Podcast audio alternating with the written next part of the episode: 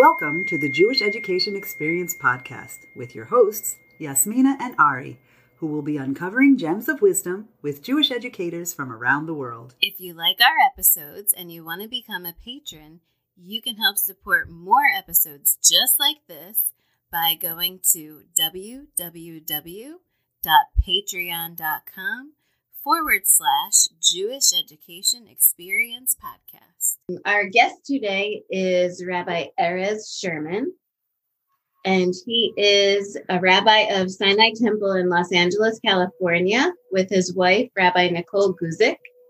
He is an active educator and musician in both Sinai Temple Religious School and Sinai Akiba Academy. With his passion for sports, he created Sinai Temple Basketball Camp Keen Special Needs Sports Clinic and hosts the weekly podcast, Rabbi on the Sidelines, where sports and faith intersect. Hello, Rabbi Sherman. Welcome to our podcast, and thank you so much for being here today. Thanks for having me. It's so good to connect uh, virtually these days. So, do you ever go by Rabbi Erez or just Rabbi Sherman?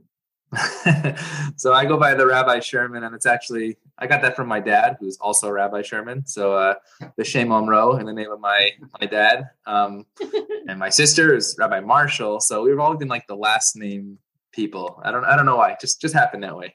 Yeah, it's so interesting. And then your wife is a rabbi too. That's pretty cool. And you also yeah. So she has her own last name, Rabbi Guzik. Um, wow. So it's a family of rabbis, both horizontally, vertically, everywhere, um, wow. which is so interesting. Pretty neat. That is pretty neat. Do you guys collaborate on things here and there too? Well, obviously your wife, you guys work together, but do you collaborate with your sister and? Yeah, it's interesting. So um, now in the virtual world, we've been able to share resources in terms of the programs that I'm doing. Then she does, and I see something in Cherry Hill at, at Beth El, and then I get to do that over here. Um, in terms of collaboration with my dad, he also has a synagogue in Elkins Park, Pennsylvania, ah. and he uh, it's actually really nice. You know, you always say like in the name of my father, or the name of my mother, you know, quoting the generations before. But it's always beautiful when I hear him also using the teachings of me or my wife or my sister. Um, so it's become a family affair. But it, when we say collaborate, it's also interesting because I always tell our bar mitzvahs and bat mitzvahs if they couldn't show up for their bar and bat mitzvah and they somebody else read their Devar Torah, wouldn't sound good because it's not from their own heart. Right. Um, and I say the same thing. You know, my, my wife gives me a sermon, say, "Here, just read this." Said it, it wouldn't be good because it's not it's not from my own neshama. It's not from my own you know heart and soul. So mm-hmm. yes, collaboration and conversation, but I think the product always comes from uh, inside each one of us. So there, there's two of you. When there's a dispute, who wins? uh, Rabbi Opia wins because he's our. Uh, actually, it's funny that you said that because when we came on to work together, first Rabbi Guzik, my wife was working with Rabbi David Wolpe, and he said, "I've never done this before. What if I choose one of you to give the sermon?" And he said, "No, we're not like that." So to be honest, we work together in a very large congregation, and we don't really see each other besides the dinner table, which is okay. wonderful because we do such such different things, um, even within the realms of education, which I know we're also going to chat about too. Right. Definitely. All right. Well, let's let's kick it off. Um, can you please tell us a little bit more about yourself and how you began your journey in education? Sure. So, born in Syracuse, New York, upstate New York, uh, in the 80s and 90s, when the time when I grew up, if anybody's trying to figure out how old I am, um, it was a fairly large Jewish community, about 8,000 Jews. So, for a city of that size, a decent, large Jewish community. Um, looking back at the people who were in that community, a lot of Holocaust survivors and their children. Um, nowadays, if you look in upstate New York and the Jewish demographic, a lot of people who are my age, so now uh, mid to upper 30s, went to larger cities, if you wish, to find a more robust Jewish life sometimes. Um, but looking back then, it was an amazing place to grow up. Um, people really knew each other, and that's something that in a larger city, I feel like I don't get as much. You know, if I don't show up, then you know somebody else will show up for me, um, and I try to teach that. Um, in our Jewish day school, the Syracuse Hebrew Day School, where I went through sixth grade, that was where I got my foundations of what I do today. The Orthodox rabbi taught in the day school. That's where I learned to read Rashi script for the first time, read Mishnah for the first time. But also, it was at home as well. I'll give you a funny example um, where you know the kids would dress up for Shabbat on Friday, and my mom would never dress me up. I said, everybody else is dressing up. She said, yes, but Shabbat begins when we light the candles. And I Uh, never understood that until now because, you know, in school you play Shabbat, but when it is Shabbat, you do Shabbat. Right. So I think that connection um, is really important for me when I teach as well. That you learn in a in, you, you learn in a classroom, but then where is your living laboratory? And for me, it was in the home and in the synagogue, and I've really taken that to heart in terms of what I do in my own role as well. That's awesome. Wow. All right. Well, you mentioned Rabbi David Wolpe. Um, Yep. Are there any educators that you particularly admire? Yeah, so I'm gonna steal one from not the Jewish realm, but the musical realm because um, I majored in music at Columbia University, and Very every cool. single step of my rabbinic career, I'm not sure if I have followed music or music has followed me. Um, but when my internship was in Temple Shalom in Greenwich, Connecticut, and the rabbi was looking for um, somebody who was comfortable with instruments being played on Shabbat. I was, um, and it would be a bonus if they could play an instrument, and I did.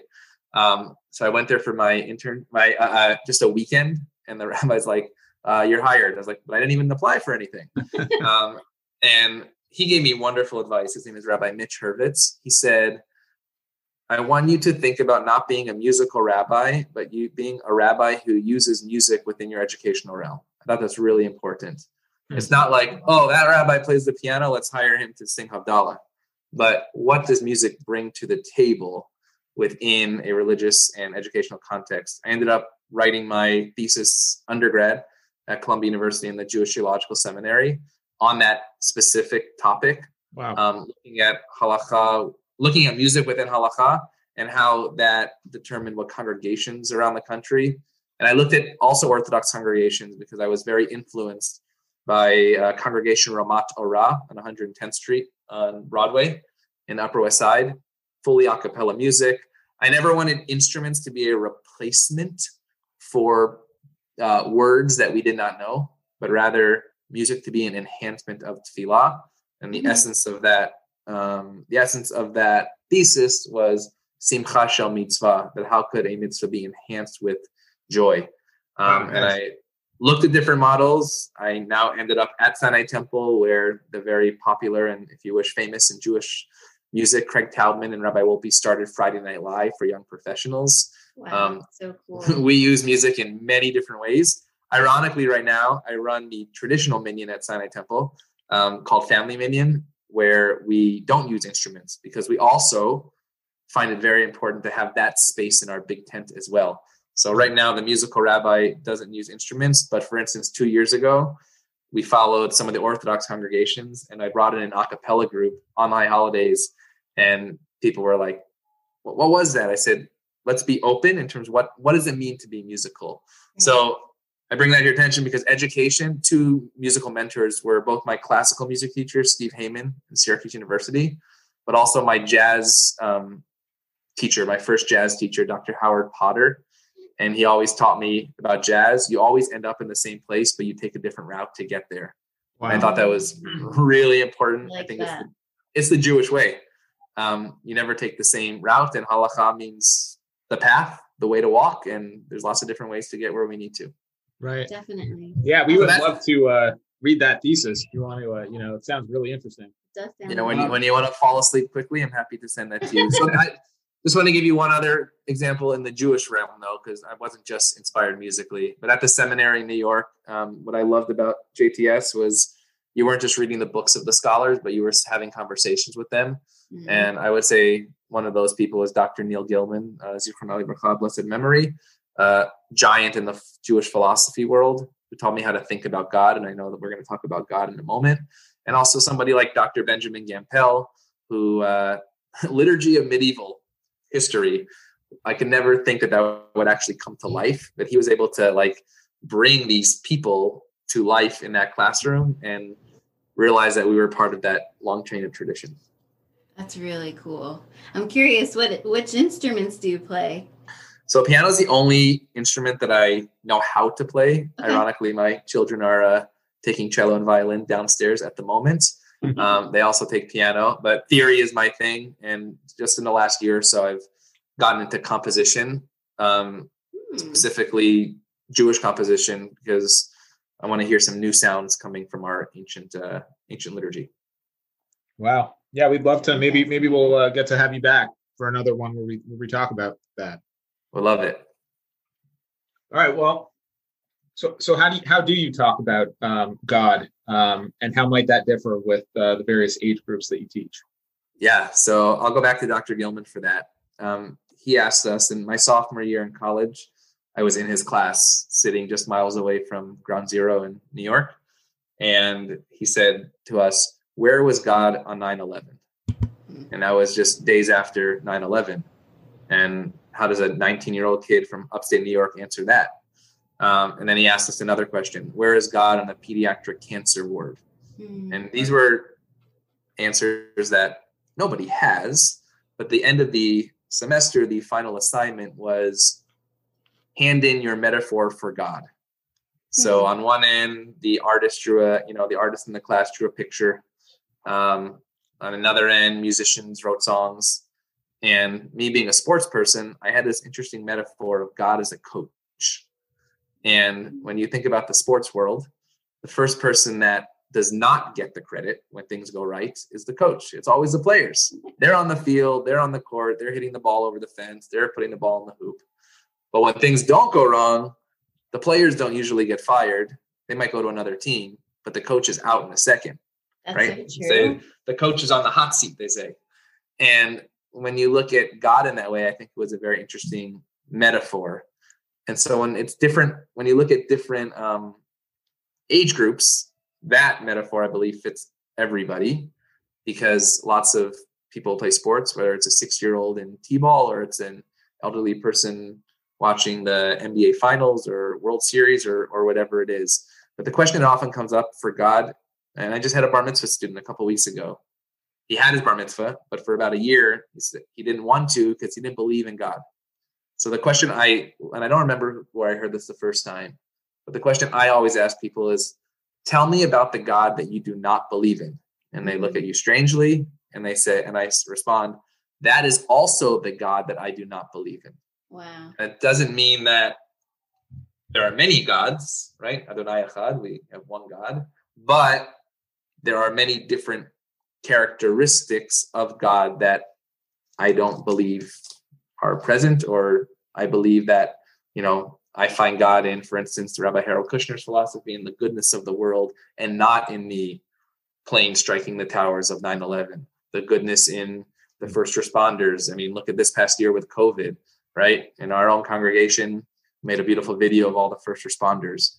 Yeah, that's God's goodness. God's goodness is not in the virus that has taken over half a million people in this country, Right. but God's goodness is in the scientists. Um, so that idea of where goodness is in God, I think, is a question that people have of all ages. Um, and I think it's bringing that question, not that answer, but bringing that question to where people are. So if it's a religious school classroom or Zoom room, it's asking them how their week was and finding moments where they felt God. Um, in the adult population, it's a little deeper in terms of you know looking at different texts of the 13 attributes of God, or like how can God be an Adonai Ish Milchama, a person of war, but also at the end say Ose Shalom B'Ramav, God who brings peace unto heavens. How can you be both? And I think there, I always give the analogy of a human being. Um, I'm a brother, I'm a father, I'm a rabbi, I'm a teacher, I'm a son. And even though I'm the same person wearing the same clothes, I'm a different characteristic in each of those situations. And I think if we can look at God in the in that way, like when, I- when I look at the and it's really hard on Zoom right now or on YouTube, like our Shabbat services are on YouTube, and all you see is a number, 235 viewers. But when you're in the Beit Knesset and I can see, I realize the person to my left is in mourning at Shiva. The person on my right is having an offer for an upcoming wedding. The person in the back is having a yahrzeit. And they're all there for different reasons, but in the same room. That tells me a moment where God brings people together for all different things. Yeah. Wow. Oh, yeah, that's powerful. How I'm curi- oh, sorry? How are you guys doing with uh, COVID in your uh, community? Yeah. So um, this past week was Parshat Vayakel. There's a reason why Moshe says Vayakel to gather because we like to do that as Jews, and I don't think we just like to. I think we need to. We need to, yeah. Um, when, this all started a year ago, you know, we canceled B'nai Mitzvah for three weeks, and then we realized we're very blessed with over hundred B'nai Mitzvah a year. That if we cancel them for a year, we're going to have 200 B'nai Mitzvah, and that's just not possible. So we brought them back in all different ways or and forms. And thankfully now we have archival footage on video. And there's a beautiful story of a uh, bar mitzvah that was right after Sukkot. And the mother emailed me and said, Can I get the dimensions of the shulchan, of the table in the chapel? So, well, why do you want that? And she said, Because I want to build my own for my child. And then I want this table to go from house to house each week for the B'nai Mitzvah. And they're going to sign their name. And when this is all over, all the people who shared that shulchan in their own homes are going to come together for a party. Wow, Good I really like that idea. Yeah, it, it's been amazing. So first we started delivering. To- we're like a Uber. It's like Postmates Torah every Thursday. We take the different the Torahs to the different homes.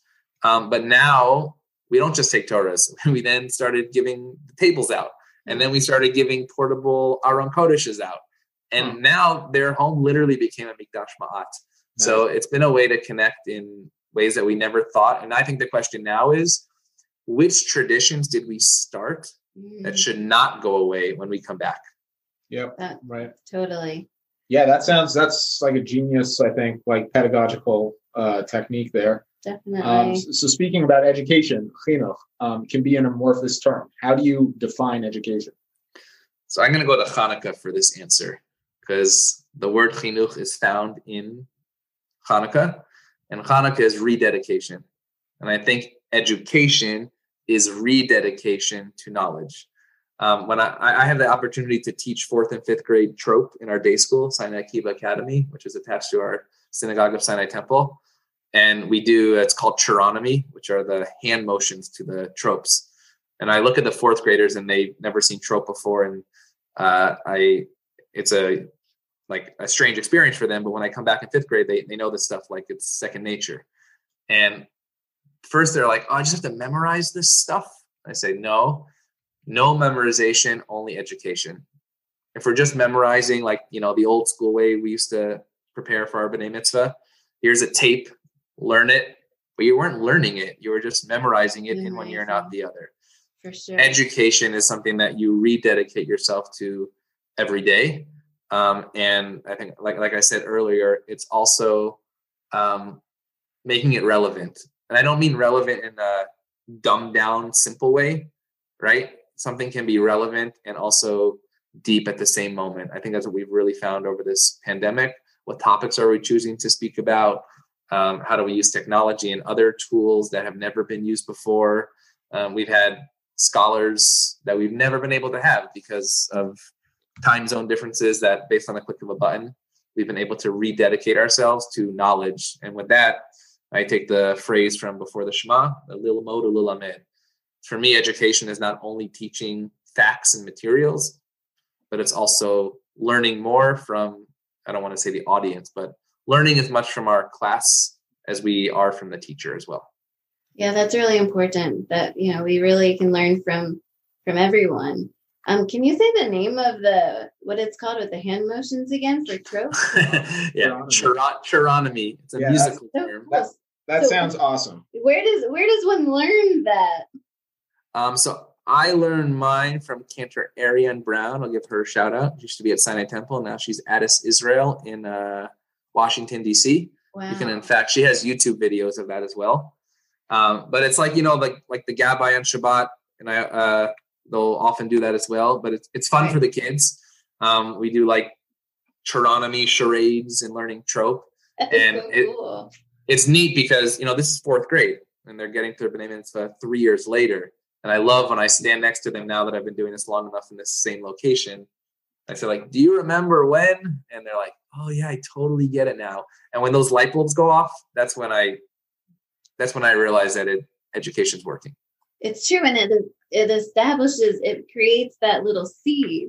You plant that seed that they're in fourth grade, and then they might not remember it right away, but then when they're bar, when they're at that age, bar mitzvah age, and they're like, "Oh yeah, you know, it's uh, that's just really cool. A way to hold on to it." Yeah, and we've been so for before we started doing trope in the school, right? It was just the classroom. Now that class is attached to an experience. So that class comes for Shabbat. They teach their parents chironomy. They read a pasuk of Torah. Um, so it's a living laboratory that I call it. Right. Yeah, I feel like it's a great, great um, combination. Um, you know, for someone who, let's say, they're having a bar bat mitzvah and they have, what do you call them, a chironomer?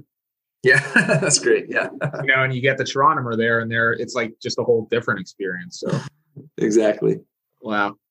I'm also curious how how did you come up with, or how did you tie together the Judaism with the sports stuff? Because I yes, your podcast that you have, how did you do that? How did you start that? Very curious. Yeah, so I'm absolutely passionate about sports. Um, I'll watch any sporting event, whether it's table tennis, uh, skee ball, or uh, the Final Four, or whatever it is. I, I, find value in sports, whether it's the competition, the teamwork, the camaraderie, all those, all those values that you find in sports. When I got to Sinai Temple, like I said, we're blessed with a beautiful building. Um, not so much outdoor space, but we have three gyms.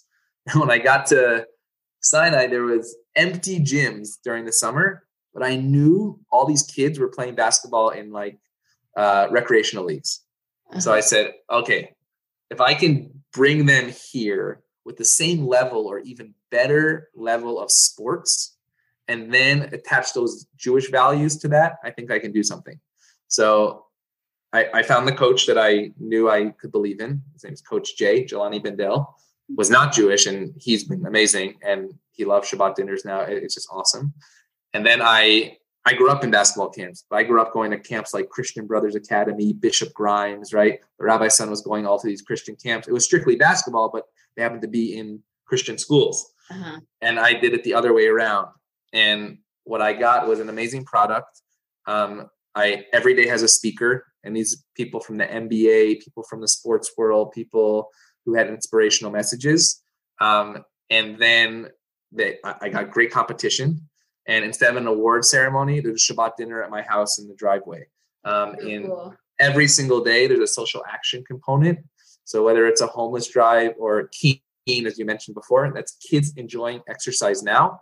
I'm a local board member of Keen. It's a national organization, and these are mostly low income kids coming from downtown LA, simply looking to play some sports. Their parents get an hour of respite time now we provide resources for them, so a healthy lunch, um, um, translated into Spanish resources about education in the public schools, and it's I call it beyond basketball. It's gone much beyond the actual game, and now kids are doing b'nai mitzvah. I don't call them projects, but mitzvah experiences with Keen. So uh, Keen wasn't happening at Sinai at the shul during COVID, but those kids still needed to eat so uh, one kid provided, for instance, Christmas meals for all these families. Um, so it started with the ball. It's now gone well beyond the ball. And the podcast came out of the relationships that I've been very fortunate to form with uh, people who have made really significant differences in sports. And I ask them the same question every week. I say, do faith and sports intersect? Mm-hmm. And these are broadcasters on ESPN and CBS and players and coaches and every single one of them said yes in some very unique, different form. And I think it's fascinating because what I'm able to do is bring out the stories behind the athletes, which they wouldn't really share on the court, but it's within them. That really is fascinating. Yeah, yeah. first thing that comes to mind with me uh, with sports is um, just like the the battle. You know, like life is a battle. Um, there's so many, um, so challenging. What's the biggest challenge that you faced as an educator? Yeah, um, I think entry level, um, and actually two words that I use because part of my hat as a rabbi at Sinai Temple is membership. Transactional versus relational, right? People show up at a school, at a synagogue. How much does it cost for a bar mitzvah? How much does it cost for a wedding? How much does it cost for a funeral? And we need to change that model to relational. It's not how you know, and, and a lot of other Jewish organizations. I'm very involved with AIPAC, right? Um, the U.S. Israel relationship, and I don't think most people go to AIPAC and say, how much does the U.S. Israel relationship cost? Mhm. And if the U.S. Israel relationship is down this year, then I'm not going to be a member. That's not the way it works. Or the ADL, right? Anti Defamation League, fighting anti Semitism. If the numbers of anti Semitism are up this year, then I'm not going to join. No, you you join because the cause, the communal that you believe in. So that's been um, the biggest challenge. I think we've seen somebody once another rabbi told me over this COVID time period, disruption is a time for disruption. And I think that's true for the case of education as well. Um, we're just coming back in person over the last two weeks, and families are saying, for the same families who said, I didn't want to do Zoom religious school, now they're like, I love this. I don't have to fight the traffic. I can make my own coffee in the morning. So that balance, but disruption is a time for disruption. I think we're at that moment in a very exciting way. Um, so, yes, which content has to be delivered in terms of facts? Aleph is Aleph, bet is bet. But I was just talking to a different educator, and they say, you know what? We need more retreats because retreats build relationships and relationships build community. The facts, yeah, maybe we can learn Hebrew online, but we come together to do the communal piece. Um, so I think the relational piece is the challenge, but also the blessing that we're, I think, gonna, I feel like it's gonna burst soon in a really beautiful way. Right. So, so do you think like the the dues model? I guess that's what I think of the the dues model of of uh, synagogues. Is that should that be changed? Is there a better way to do that? So I don't want to go on the record here. Um, is there a better way? Don't worry, we'll, we'll edit it out later. No, no, no, no. I think uh, we'll, we'll go Torah on this one. Kol kol nadiv libo, right? Give according to your heart's desire. When do you give according to your heart's desire? When you have a sacred relationship, but it's a chicken and the egg question. How does this? How do you begin the sacred relationship? Um, so we're blessed that we have a very full preschool. We have an amazing parenting center that parents uh, like they, they can't get in the door fast enough. That's amazing. Um, we yeah so does the model have to change probably yes but it's a relational model that i think can it, it can change so we, we need both we need we need all we need all to be involved in this uh, which rabbi Wolpe often says the experiment of judaism Right. Okay. You didn't say anything confidential there, right? No all good Okay. That's a great answer. So, how do you uh, stay motivated with the challenges that you face, the challenges you continue to face, and being a rabbi, uh, you know, one of the rabbis at the the synagogue, the shul, and everything? How how do you stay motivated to continue? Yeah, no, I think it starts with foundations and then it might look different every year. I also want to bring up one really important point with education, and that's special needs education. Um, my wife created Beit Bracha, House of Blessing, um, which is our special needs education. Um, her parents were special needs educators in the public school system in Laguna Hills.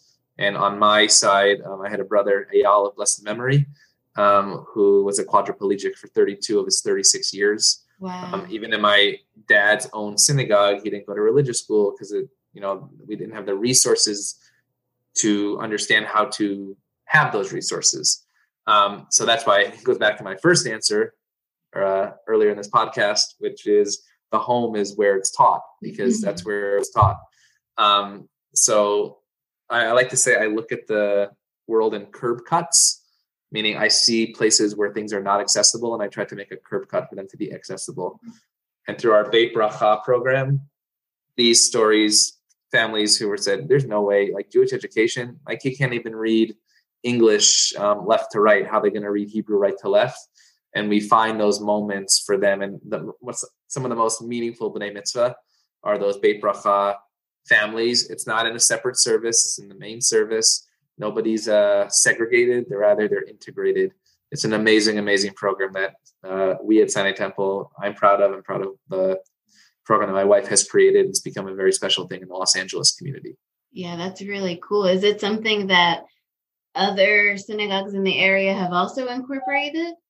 Um, yes there's lots of different um, ones. Some of those students also go to camp Ramah, the Amitzim program which is the special needs program. And this is a really neat thing that happened the last few years. There's the ezra program which is vocational learning at camp Ramah in ojai california. Mm. and they started a thing called ezra ba'ir which is those kids during the year paired up with jewish organizations.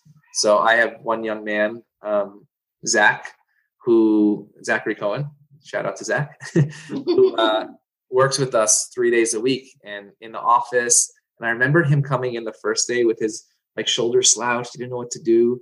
And then he came to like a suit coat party at our backyard, I think like before COVID. And his dad came too. And his dad was like, Does he know these people? And I was like, we, we all know Zach. And it was an amazing moment how the community has embraced not just Zach, but how that Ezra Bayir has also embraced us. So it goes back to your question, the motivation. Um, it's not just like doing something new and putting something to the side. It's really um, looking at the community and what the needs are. Needs change, obviously, but sticking to your mission. And I think that mission is education, and not just the facts, but education in terms of who we are as a as a community and as a people. Right. How do you think we could do a better job at including people with special needs? Yeah, I mean, it's easy to say B'Tselem Elohim, an image of God, but mm-hmm. it's much harder to do. Right. Um, so it's finding finding. You know, some people say also like, "Oh, there's no people like this in my community."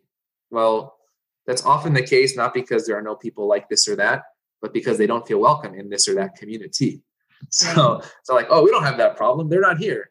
No, think about it the other way. Why mm-hmm. aren't those people walking in the door? Because they don't feel welcome. So um, that I think is a start. Look, um, there's lots of different challenges to address, um, but it, it, I keep going back to relationships. Um, you know, when you have a relationship with the person, with the family, with the clergy member, with the teacher, it starts there, and those people become a model. So, and I think it's really important. Like a kid like Zach Cohen, right? When he comes in to, with me to the preschool, the preschool kids now know that that's somebody with special needs. If a two-year-old doesn't grow up, doesn't have a special needs member in their family or their, you know, uh, social circle, how how are they going to know any differently? Yeah. So I think it's the exposure, and not the exposure of like, oh, put this person on stage, but real exposure of who this person is and who we are. Um, that's, I think, how we do a better job. Right. Yeah. and, and thank God there's, you know, people like you out there. I mean, you seem pretty motivated yourself. Um, and I think it ties in also with your definition of education, you know, the constant mm-hmm. rededication, renewal, all that. So, um, you know, thanks to, to you and people like you who are doing that. Well, it's a, it's a passion. It's, thank you. So, what what advice would you give to new educators uh, who are just beginning their journeys in the field? Yeah, I think back to rabbinical school. Now, now, uh, twelve years ago, right? Like, what would they have taught me? Um, and I mean, the technology, go for it. Absolutely, go for it and learn it. Um, you know, we all learned Zoom in two seconds, but I was afraid to do a breakout room till two weeks ago. Um, so that scared me. But my nine-year-old daughter helps me and sets it up. So like Wow, open. Isn't that amazing? it's more than amazing. She made these iPhone moves. I'm like, how did you make that? She's like, I just do it. So be open to the new while not giving up on the values that you want to teach. And even though new is different and definitely scary, um, and there obviously will be pushback, new can also be exciting, right? You always want to make the new idea somebody else's idea and then have somebody else say, "Oh, we should do this," and say, "Ah, I told you so," right? um, so yeah, you know, the words of Breshit bara Elohim, those will never change, but the way we teach them, it should change in a beautiful way.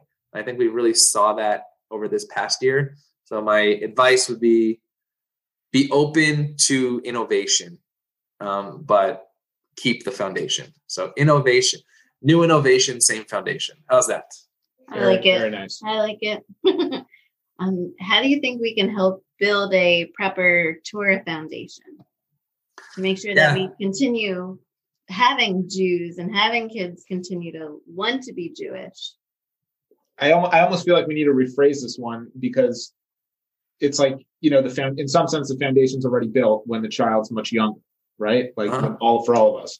Um, but maybe there's if you're you know innovating on top of the foundation, maybe the foundation does it ever need um, work? Yeah, uh, tomorrow I'm starting my second year of teaching the Introduction to Judaism class for the American Jewish University. Um, if you ever step into those classes, wow, those people, they're, they're, adults, right? Who don't know so much about Judaism. They're either rediscovering what they didn't have as a child, they're becoming Jews by choice. And when you see the drive for education from these people, it's unbelievable. Um, so it reminds me of Rabbi Akiva, who of course started learning at age 40 and became one of the greatest sages of our of our not, not of our time, but of our uh, of our history. Right. Um, it can start at any year, and you never know when the spark is going to happen. So it, it can happen, and you know, you walk into a kindergarten classroom.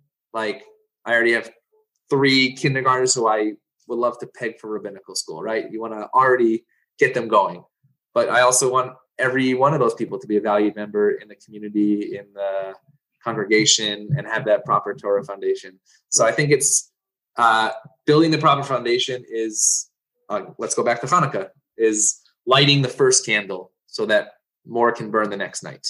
Right. I really wa- it's just actually a really interesting analogy, I think, because would you say that Rabbi Akiva built upon the same foundation, or did he knock down what was there and build something new? Yeah. You know, Uh, it's the same thing with the with the temple, right? Like it was brought Right. down to it to its foundation, I, I think. Exactly. I mean, Yavna and bring up like it would have been all over, but there was a group of people that said it's not over. Let's continue to do this, and let's go back one year ago. Right? It Right. could have been over. What was the doomsday scenario? And yes, granted, some synagogues closed and merged and things like that, but there was a lot of people out there that said we can do this. We can do this. I've seen it with weddings. I've seen it with funerals. I've seen it with B'nai Mitzvah. I've seen it with all life cycle events. We've all seen it this year that we can do this. And now, like you just said, I think it's both what you said, right? It's taking the foundation that we had and then building it. You know, my grandfather, who passed away over 10 years ago, would not know this Judaism that we saw just 12 years later. And I pray that my grandchildren will. eh, This goes to the Rebbe Akiva Moshe story, right? When Moses is sitting in the back of the classroom, was like, "What's this guy teaching?" Until he says, "I learned this from Moses at Sinai." Did he realize, ah, the foundation was there, but the innovation is what I'm seeing. Wow, I like it. Yeah, yeah, Yeah, these are great sure. answers, giving us a lot to think about. We, we may need to rephrase that question going forward because uh, you're giving us a new perspective here. Yeah, What does successful Jewish education look like? Do you think? Yeah, I feel In the like future. Yeah, I mean, this is. uh I can only imagine what, what you're envisioning. yeah. Um, I, I guess I can't actually. So I think it's in the classroom, it's on the court, it's in the home, it's at the beach, it's in the forest, it's on the bus, it's everywhere. It's an all-encompassing aspect. Um, we're blessed in I'm blessed to be three miles from Santa Monica, so we can do a Mhm. Shabbat at the beach, and we can do a you know Shabbat on the roof in January and have it be 80 degrees. Oh Um, gosh, so- you're jealous. But it rained today. It's crazy. Oh my gosh. um, but I think that all encompassing. Yeah, I like to say this that you don't check. It's a Judaism where you don't check your kippah at the door. You know, and like Mhm. shul where there's the kippah bin, which you know what, this might be a good analogy post COVID, right? Everybody, or we at least, have gotten rid of the kippah bin. It's now bring your own, right? Mm-hmm. I think that's a good analogy for Judaism too. Because what happens, you put your kippah in the bin, you leave, and outside on the street, you're just whoever you are, American, whatever. When you come in, all of a sudden you're Jewish, right? I think Jewish education, Jewish community going forward is all encompassing. When you're on the street, do you think like a Jew, right? Not in a good way or a bad way, but do you have that sense of Judaism when you're walking down the street? Or do you you know do the good values when you're in the sanctuary but you i'll give you one last example a couple uh, many years ago um, somebody told me that their friend wraps tefillin every morning. I said that's very very good. I said do you know why he wraps tefillin it's probably because it's the right thing to do. It's a mitzvah. No no no. He wraps tefillin to protect him against the bad business deals that he'll do all day long. Wow. Uh, Wow. so that was not the right model. The right model is wrap tefillin. I call when somebody takes off tefillin, I call it the God hug. When you know the print, the the the things that you see on your arms, take that God hug with you. So when you look down at your arm, you you make the right choices and not the wrong Right, ones. For sure. So yes, all encompassing Judaism is that for me the education of the future that's experiential but deep. interesting. Yeah. It is interesting. Yeah, let's uh let's see how things go. I can only imagine how much things are gonna change in the next bit. Yes, hopefully for the good. I hope so too, for sure. Yeah. All right. Well, yeah, Rabbi Sherman, you've given us a lot to think about. We hope uh, our Thank you. listeners are really going to like this too. And uh, and if they have any questions, they can you know track you down. And uh, Yeah, please. I'm on Facebook, Twitter, uh, Clubhouse. If you're not on Clubhouse, definitely join. We're going to get a presence there. And when you talk about Jewish education, I honestly think that's the next social media that's going to be really important. That would be Wow. yeah, that's really cool. Yeah. All right. Well, we're definitely going to have to check back in with you. Um, And thank you for uh, joining us and for giving us your wisdom, your tips, and um, taking the time to uh, talk with us tonight. I know you have kids and busy, so we really appreciate it. Thank you so much. we're going to have to get you back for that composition podcast. Yes, I'm yours. That would be really cool.